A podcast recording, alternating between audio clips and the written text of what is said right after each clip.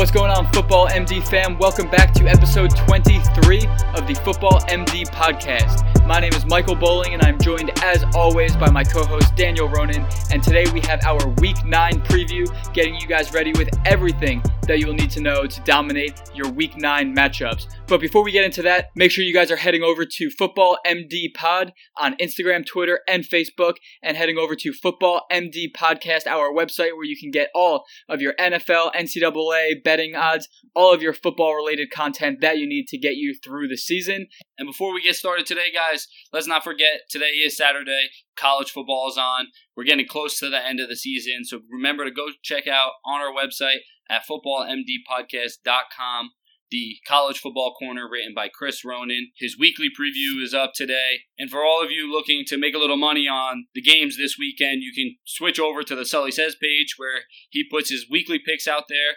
He's been in a little slump, but let's see if Sully can turn it around and hit big this week. All right, and now we'll hop right into our Week 9 matchups, starting with the Atlanta Falcons playing the Washington Redskins in a game with a 47.5 point over under. And although the Redskins have been playing very well this season, the Atlanta Falcons offense has still been red hot and will definitely be difficult to slow down. Matt Ryan is a quarterback one on this season and will continue to be so on Sunday, so fire him up as usual. And in the backfield, Tevin Coleman and Edo Smith Ito Smith is approaching just touchdown reliability, so we wouldn't recommend starting him unless you absolutely need to. Tevin Coleman, though, could be an RB1. The Washington Redskins have been very stout against the against the run this year, but the usage for Tevin Coleman will just be too high. He'll get carries, he'll get targets, he'll be very involved, so you'll definitely have to fire him up even in a tough matchup, especially with six teams on bye. And then as the wide receiver position, you know, we won't get into Julio Jones because you know you're starting him. But Calvin Ridley and Mohamed Sanu, definitely both worth a look this week with all the buys. You could do much worse than looking for points than anywhere else than in this offense. There's plenty of points. Uh, Matt Ryan is a true professional. He distributes the ball well. Calvin Ridley and Mohamed Sanu, before their injuries, were both playing very hot. The only thing is Mohamed Sanu does have a tough matchup in the slot against Fabian Moreau, who's been very, very good this season. So a little pause on Sanu but I would definitely be willing to play either of these guys just due to the offense, how it's been rolling. And the only place I'm going to disagree with you there is in the run game. The Washington Redskins have been brutal against the run, holding every running back that they've played this season to just 61 rushing yards or less. That includes Mark Ingram, Alvin Kamara, Christian McCaffrey, Ezekiel Elliott, and Saquon Barkley. In fact, Barkley was the only running back to surpass 48 receiving yards against them. So I do think the Falcons are going to have to get it done through the air, but other than that, like you said, there's going to be a lot of opportunities through the passing game for these wide receivers to be productive in this matchup. On the Redskins side of the ball, Alex Smith, I said on Wednesday's episode that he's back to his pre 2017 self, and he hasn't scored over 16.8 fantasy points since week one.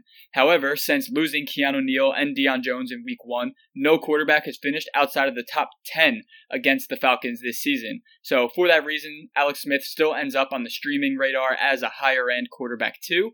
And for the Redskins run game, Chris Thompson has been ruled out, so Adrian Peterson is a must start. Peterson now has at least 96 rushing yards in five of seven games this season, and he's actually the only running back in the NFL to put up 96 or more rushing yards in more than four games this season. Of course, defensive tackle Grady Jarrett coming back right before the bye for the Falcons makes this a little bit less of a favorable matchup, but AP should be started in every format this week as a high end running back, too and the Falcons are allowing over 17 fantasy points per game through the air to running backs. So if you're really in a tight spot in a deep league, there is some sleeper potential for Kapri Bibbs filling in for Chris Thompson.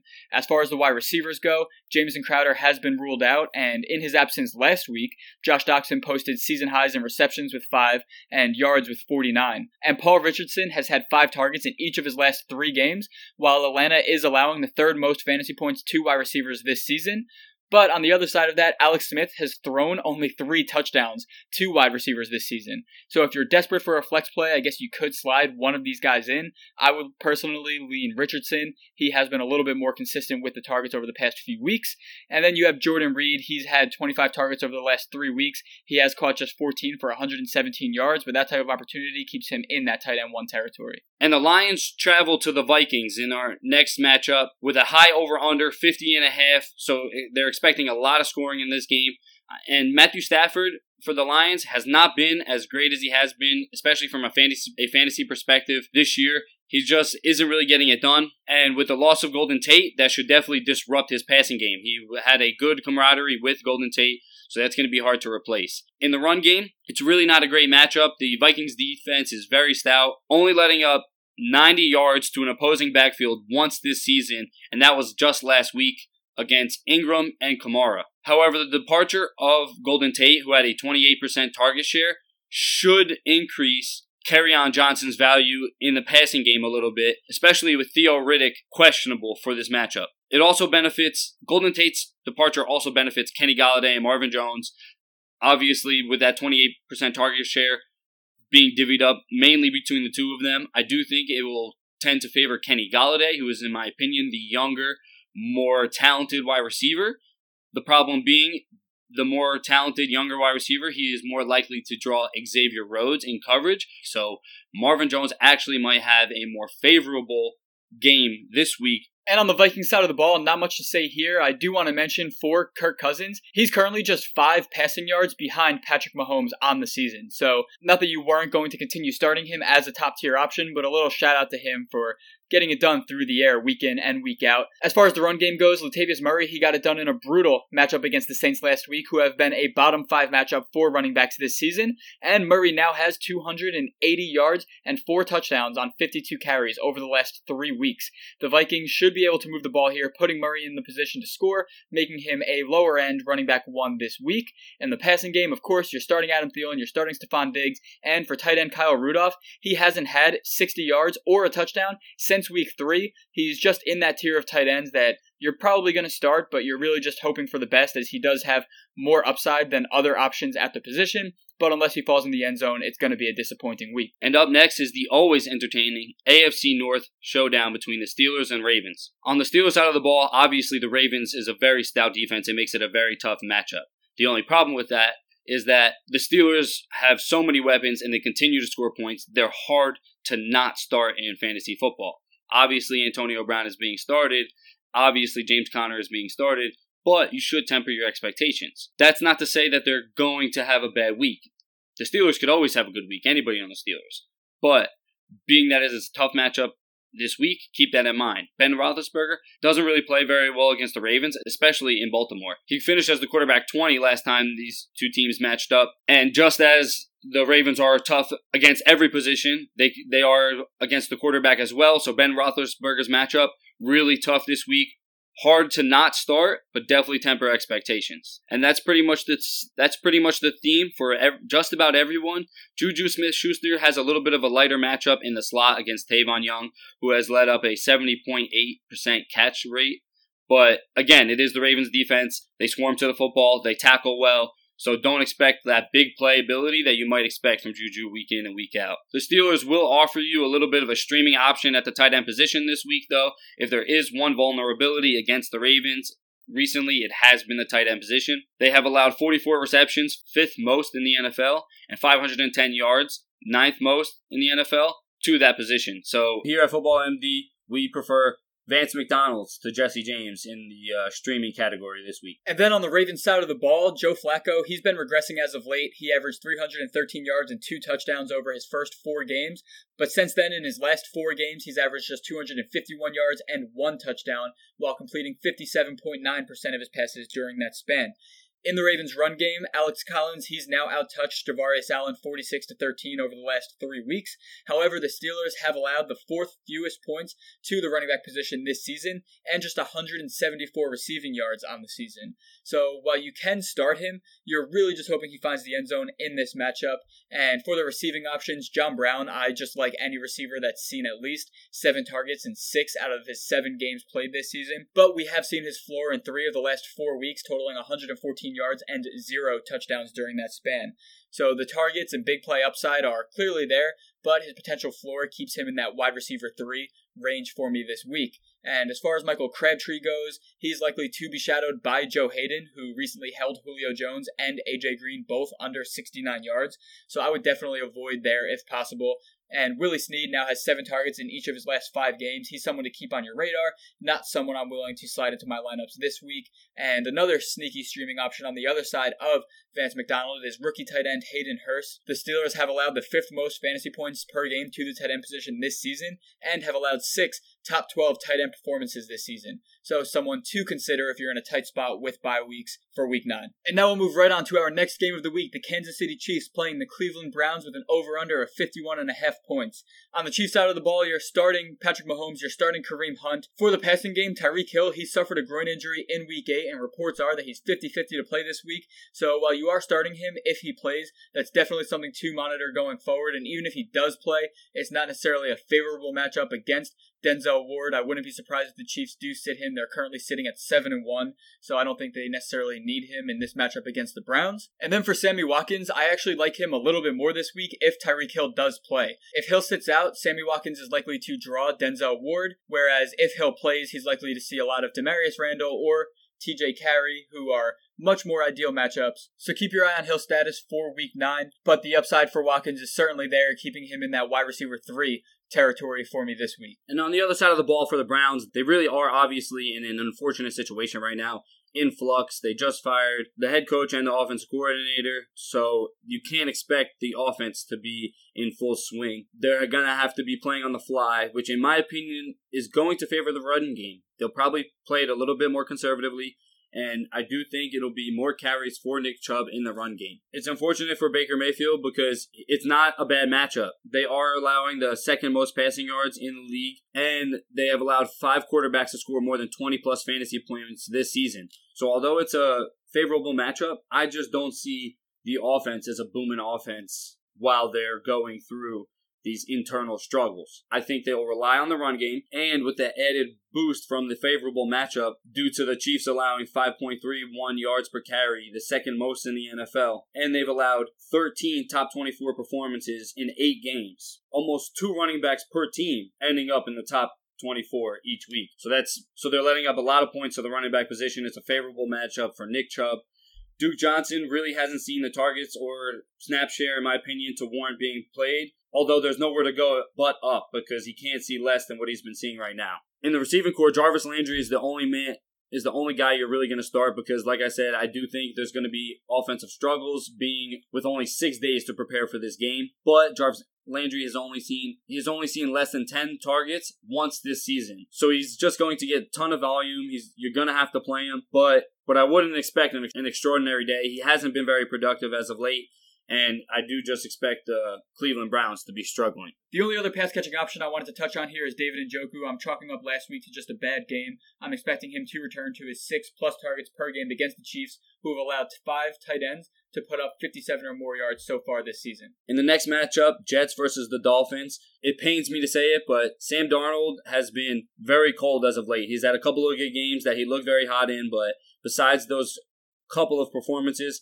he doesn't really warrant a passing game that you're really interested in. So for so from a fantasy perspective, the wide receivers, the tight ends, I wouldn't have much interest in Sam Darnold. The only thing worth talking about really with the Jets is their backfield. With Bilal Powell out, I do think Isaiah Crowell gets a bump from his normal workload, even though Elijah McGuire is finally being activated. I do think his first week back, they're not going to overload him. He's fully healthy. He's been practicing for two weeks. He's ready to go.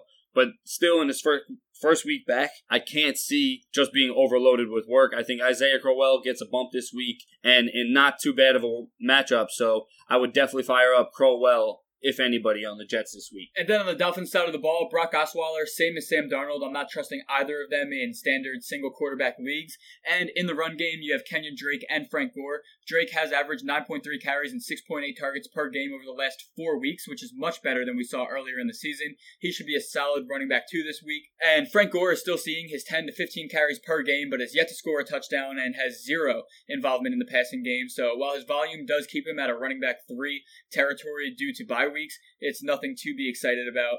And in the passing game, you have DeVante Parker, Kenny Stills, and Danny Amendola. In a pretty favorable matchup, the Jets have allowed nine wide receivers to score 15 or more fantasy points on the season. So I think that if Parker does get the volume, he'll be a great play this week. But of course, that's no guarantee. I'm avoiding Kenny Stills as he's still dealing with a groin injury that kept him sidelined last week. And Danny Amendola draws the most favorable matchup as the Jets have been picked apart by slot receivers this season. And he's been targeted 24 times over the last three weeks. So I think he is a solid safe bye week fill in in this matchup. And now we'll move right into our next game the Chicago Bears playing the Buffalo Bills with an over under of 37 and a half points. Mitch Trubisky, he's been great for fantasy with two or more touchdowns and 47 or more rushing yards in each of his last four games. And while this isn't the most favorable matchup against the Bills, who have allowed just seven touchdowns in their last six games, and four of those coming on the road to Andrew Luck in week seven, it's hard to say that he isn't a must start with how solid he's been for fantasy, but I'm still viewing him as a higher end quarterback two this week. And for the run game, Jordan Howard, Tarik Cohen, the Bills defense defense has been tough on the ground, but they've allowed the sixth most fantasy points through the air to running backs this season. So Cohen should be started as a high end running back too. And with Howard, you're really hoping for a touchdown but the game script should be on his side as I'm expecting the Bears to be ahead in this game. And Allen Robinson, I'm assuming that he'll be back for this game, for the Bears passing game, and he'll be matched up with Tre'Davious White. So welcome back to the lineup. Not a great matchup, not someone that I would trust as more than a low end wide receiver three this week. And for Taylor Gabriel, he's more of a big play receiver, and the Bills have allowed just 21 plays of 20 or more yards this season. They've actually only allowed two wide receivers to go for more than 81 yards against them, and that was Adam Thielen and Julian Edelman. They play out of the slot. Taylor Gabriel's more more of a perimeter guy. And Anthony Miller, I think he could be a sneaky start. He's seen seven targets in each of the last two games and has scored in three of his last five. With a tough matchup for Robinson and a lack of big plays allowed by the Bills defense, Miller could be a sneaky start again this week. If he doesn't get into the end zone, though, he'll likely disappoint. And then for the tight end, Trey Burton, not an ideal matchup, but you likely don't have a better option, so you're rolling him out. And on the other side of the ball for the Bills, obviously you're avoiding this offense, especially with Nathan Peterman at the helm. It doesn't matter, Anderson, Peterman, you're just not going to play them. We know LeSean McCoy gets a ton of volume, but he's got a tough matchup this week. The Bears are really good against the run. They're really good on defense, and he has he had one or two good weeks with that volume, but for the most part, he's been really unproductive with it. So I, we don't recommend starting even LeSean McCoy this week. And for our next matchup of the week, we have the Tampa Bay Buccaneers playing the Carolina Panthers with an over-under of 54 points. On the Buccaneers side of the ball, Fitzmagic is back against the Panthers defense that has allowed two passing touchdowns in every game this season since week two, but they've allowed just one top 12 finish to the position during that time. Dan, that's your boy Matt Ryan. He was the lone quarterback that was able to pull that off. However, I do think that the lack of a Buccaneers run game and solid pass catching weapons on the Buccaneers keeps Fitzpatrick locked in as a QB1 for me this week. In the run game that I was just mentioning, the Panthers have allowed just three rushing touchdowns all year. So despite Ronald Jones being sidelined, I'm really not willing to trust Peyton Barber as anything more than a running back three this week. And then in the passing game, of course, Mike Evans, he's the one that you can trust. But Chris Godwin, 22 targets in their last three games since their bye. He's been solid, but the Panthers have allowed just three top 24 wide receiver performances this season. So I do think he's still on the lower end wide receiver radar as he does seem to be cementing himself as the wide receiver two for the Buccaneers offense, but not something that I'm willing to trust this week. And DeSean Jackson, he's becoming increasingly reliant on the big plays. He's now fallen to fourth in snaps behind Evans, Godwin, and Adam Humphries. Of course, his skill set does allow him to make those big plays, but the Panthers defense has allowed just three plays of 40 or more yards on the season. That's in large part due to cornerback Donte Jackson, who has 4 3 speed to let him keep up with DeSean Jackson and just held Ravens wide receiver John Brown to three receptions for 28 yards on seven targets last week. On the other side of the ball, the Carolina Panthers offense has been humming, and the Buccaneers defense does not scare you. So you're firing up Cam Newton and, and Christian McCaffrey every week, obviously. But Devin Funchess and DJ Moore are two guys that are definitely worth a look this week. Devin Funchess had a brutal matchup against the Ravens last week, but before that had received seven plus targets in each of his five previous games. And this matchup is much better, with the Bucks allowing 75.2% completion percentage to wide receivers. So consider Funchess as a wide receiver two this week. And DJ Moore has increasingly seen more snaps, especially with the loss of Tor- Torrey Smith. So he played a season high 71% of snaps last week and showed up with 90 yards through the air and 39 on the ground. So he was versatile and being used in both the run and the pass game. DJ Moore definitely ends up as a wide receiver three flex option this week with high, high upside. And Greg Olsen, you know, it's hard the tight end position being as thin as it is. So you're definitely firing up Greg Olsen. Our next matchup, the Chargers take on the Seahawks with an over under of 48 points. Philip Rivers has been really good this season, and although the Seahawks have yet to allow a top 12 quarterback finish this season, I still think you're firing up Philip Rivers. He's got too many weapons at his disposal. The Chargers are rolling. Their only two losses are against top elite teams in the NFL. So as long as they're on a hot streak, I'd feel really difficult about sitting Philip Rivers. In the run game, obviously Melvin Gordon is, is a start every week, unless of course he sits. There he is questionable. There's not exactly sure if he's going to play on Sunday.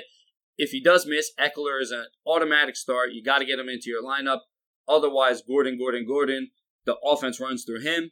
And behind Keenan Allen, yes, there's plenty of offense to go around, but Tyrell Williams and Mike Williams are both dart throws. Yes, they are the next in the pecking order in that offense, but you never know when that's going to be production and when that's going to be a blanket zero. So you don't want that. It's a risky play. And then on the Seahawks side of the ball, Russell Wilson has played lights out as of late, throwing nine touchdowns over the last three weeks, but that was on just 54 pass attempts, which does make me a little cautious to just put that into context. Andrew Luck has thrown over 50 pass attempts in multiple games this season. So imagine if he threw for nine touchdowns in one of those games.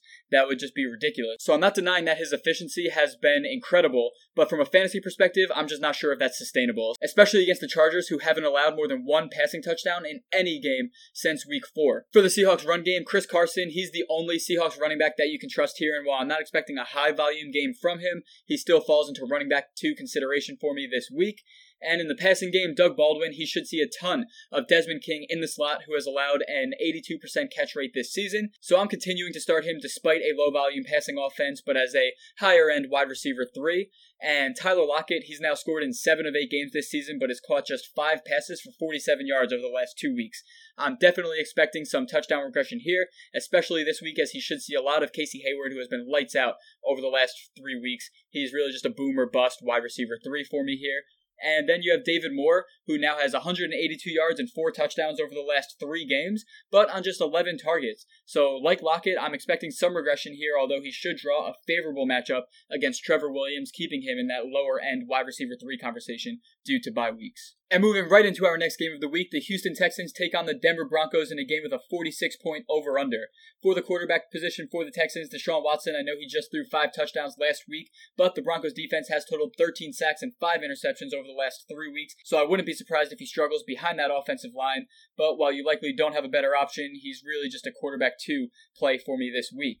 In the run game, Lamar Miller, I'm a bit more confident in him after he posted back to back 100 yard games, but the Broncos have held David Johnson and Kareem Hunt to just 89 rushing yards and zero touchdowns over the last two weeks. Meanwhile, Miller has also seen just eight targets over the last three weeks. So it's hard for me to really trust him as more than a low end running back two here. And for Demaryius Thomas, he gets to go back and play his former team. And I'm really just not a fan of wide receivers switching teams midway through the season in general. But he just got traded on Tuesday. He had to fly to Houston, learn the playbook, and now has to fly back to Denver for Sunday. That's definitely not ideal. I'd be avoiding him if possible here. And Keke Coutee, he's dealing with a hamstring injury and he's unlikely to play this week. Even if he does, he'll be matched up against Chris Harris Jr. in the slot. I'm definitely avoiding him, even if he does play here. On the other side of the ball for the Denver Broncos, Case Keenum had a rough week last week, sacked five times against the Chiefs, and he's got J.J. Watt and Jadeveon Clowney coming at him this week, so it doesn't get much better. I wouldn't recommend him as a streaming option. On the other hand, Philip Lindsay without Royce Freeman is an as a guy with RB1 upside, but with a tough matchup, he is looking more of like an RB2 play this week. He'll get a ton of volume in the passing game and in the run game. Maybe a little boost in the passing game with Demaryius Thomas leaving. But ultimately, that's going to benefit Emmanuel Sanders and Courtland Sutton. Sanders has been great. He'll get a little bit more in the passing game than he's already getting. But Sutton is the true beneficiary of the departure of Demaryius Thomas. Keep him in, in on your radar this week and going forward. He's definitely an option, at least a wide receiver three option. And if Keenum could get it into gear, he could have wide receiver two upside. In our next matchup, the Rams take on the Saints with a high over under of 60 points. Obviously, we're expecting plenty of scoring in this game. On the Rams side of the ball, that's to be expected. Their offense is flying high this year and will continue to do so. The Saints have allowed third most fantasy points per game to opposing quarterbacks. And with Jared Goff getting Cooper Kupp back, he is an elite option at the position, probably a top five play this week.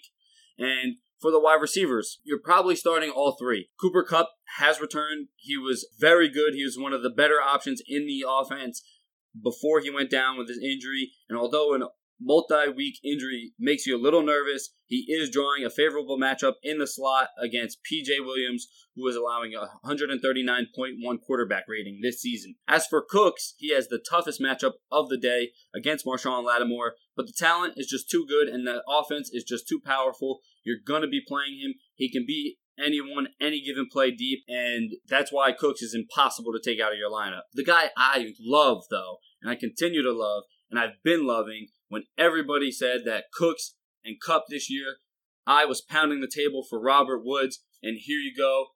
Robert Woods is a dominant wide receiver, and it's time to give him his respect. In my opinion, he's the best on the roster, and Pro Football Focus agrees with me, naming him a top five wide receiver in the NFL by the overall grades for 2018 only behind Adam Thielen, DeAndre Hopkins, Julio Jones, and Odell Beckham Jr. He comes in at fifth overall with an 87 point uh, an 87.7 total grade. He has just been lights out. He's been reliable. Not every game might be a sexy stat line, but it's because he does the dirty work. He moves the chains. He plays good football. He blocks well on the perimeter. And these guys at Pro Football Focus, they take it all into account, rating him a, a very high grade. He's deserved it, and I deserve a little bit of a pat on the back because I called it Robert Woods, lock him in for the rest of the season as a top end wide receiver two. Just in case you guys didn't notice, we didn't even mention Todd Gurley in that segment. If you need us to tell you to start Todd Gurley, then you need a lot more than this podcast to help you with your fantasy football skills. However, moving on to the Saints side of the ball, of course you're starting Drew Brees for the run game, Alvin Kamara and Mark Ingram. The Rams, they are currently the ninth ranked defense against fantasy running backs, but I'm confidently starting both this week. Kamara as a running back one and Ingram as a mid-tier running back two, but I think he's definitely startable in this matchup with the way that that offense has been moving. And in the passing game, of course, Michael Thomas, he's locked in every week. Then you have Tre'Quan Smith. He has some interesting upside this week with such a high over under against the Rams team that has allowed a league high 10 passing plays that have gone over 40 yards this season. I think this is finally the week that you can lock him in with some confidence if you're in a pinch.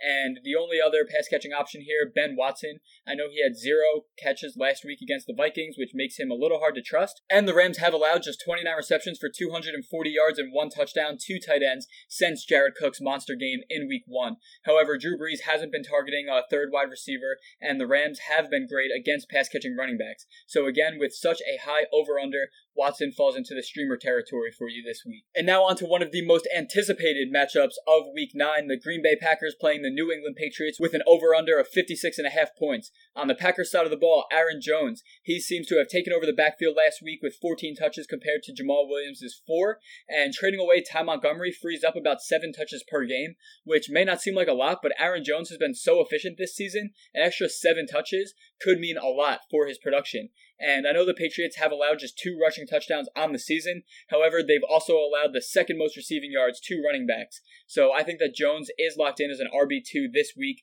And for the Packers passing game, Geronimo Allison, Marquez Valdes-Scantling, and Randall Cobb. Allison, he is currently listed as doubtful for Sunday with a lingering hamstring injury, so there may be some extra clarity for that position if he misses. But it looks like the Packers are going to run with a four man rotation at the wide receiver position, making them all risky options outside of Davante Adams. The only other pass catching option that I'm willing to trust there is Jimmy Graham. And I know that he was disappointing last week, but Jimmy Graham had 11 catches for 180 yards in the previous two weeks. So I don't think he'll be a priority for the Patriots defense. And we've seen Eric Ebron and Trey Burton put up nine receptions for over 100 yards and a touchdown against them in the past. So I think you're locking him back in as a tight end one in this matchup. On the other side of the ball for the Patriots, their offense is rolling, and you continue to start Tom Brady. But in the backfield, keep an eye on Sony Michel's availability approaching game time. He is questionable. He was limited in practices this week, and although it doesn't seem too serious and like he might be able to go, they still might hold him out, being that they have a bye next week. It would give Michelle added time to rest up and get healthy going forward. Obviously, this is a team that thinks about the future. They're going to be in the postseason, and they got to have their guys for that. Not to mention, it's not the most favorable matchup. The, the Packers have been very tough against the run, so not a favorable matchup. Definitely keep an eye on Sony Michel's availability. Availability, and that might play into James White favor a little bit because he is obviously the premier pass catching back for them coming out of the backfield, he might have a little extra space. And there is no doubt in our minds that Bill Belichick is licking his chops at the fact that they have Ha Ha Clinton-Dix traded to Washington. Their premier safety in the in the NFL is now gone. Look for Belichick to seize that opportunity and distribute the ball to Josh Gordon, Julian Edelman, and Rob Gronkowski over the middle, where Ha Ha Clinton-Dix has been a force previously for the Green Bay Packers. And now right into our final game of the week. The Tennessee Titans playing the Dallas Cowboys with an over-under of 40 and a half points. On the Titans side of the ball, Marcus Mariota, hopefully the bye week helped this offense, but they've scored more than 20 points just once all season, and the Cowboys haven't allowed more than 24 points to an opposing offense all year long. They've also held opposing quarterbacks to just one passing touchdown or one rushing touchdown per game. No one has had more than two touchdowns against the Cowboys all season, which sounds ridiculous. So I'm not starting Mariota this week outside of two quarterback leagues. As far as the run game goes, Dion Lewis and Derrick Henry, Dallas has allowed the sixth fewest rushing yards on the season, and Lewis, I think he provides a little more upside and a safer floor as Henry is completely touchdown reliant at this point and he's only scored one touchdown all season, so not something you're going to be relying on. But both are nothing more than lower end running back threes this week. And in the passing game, I cannot believe that I'm still defending this guy.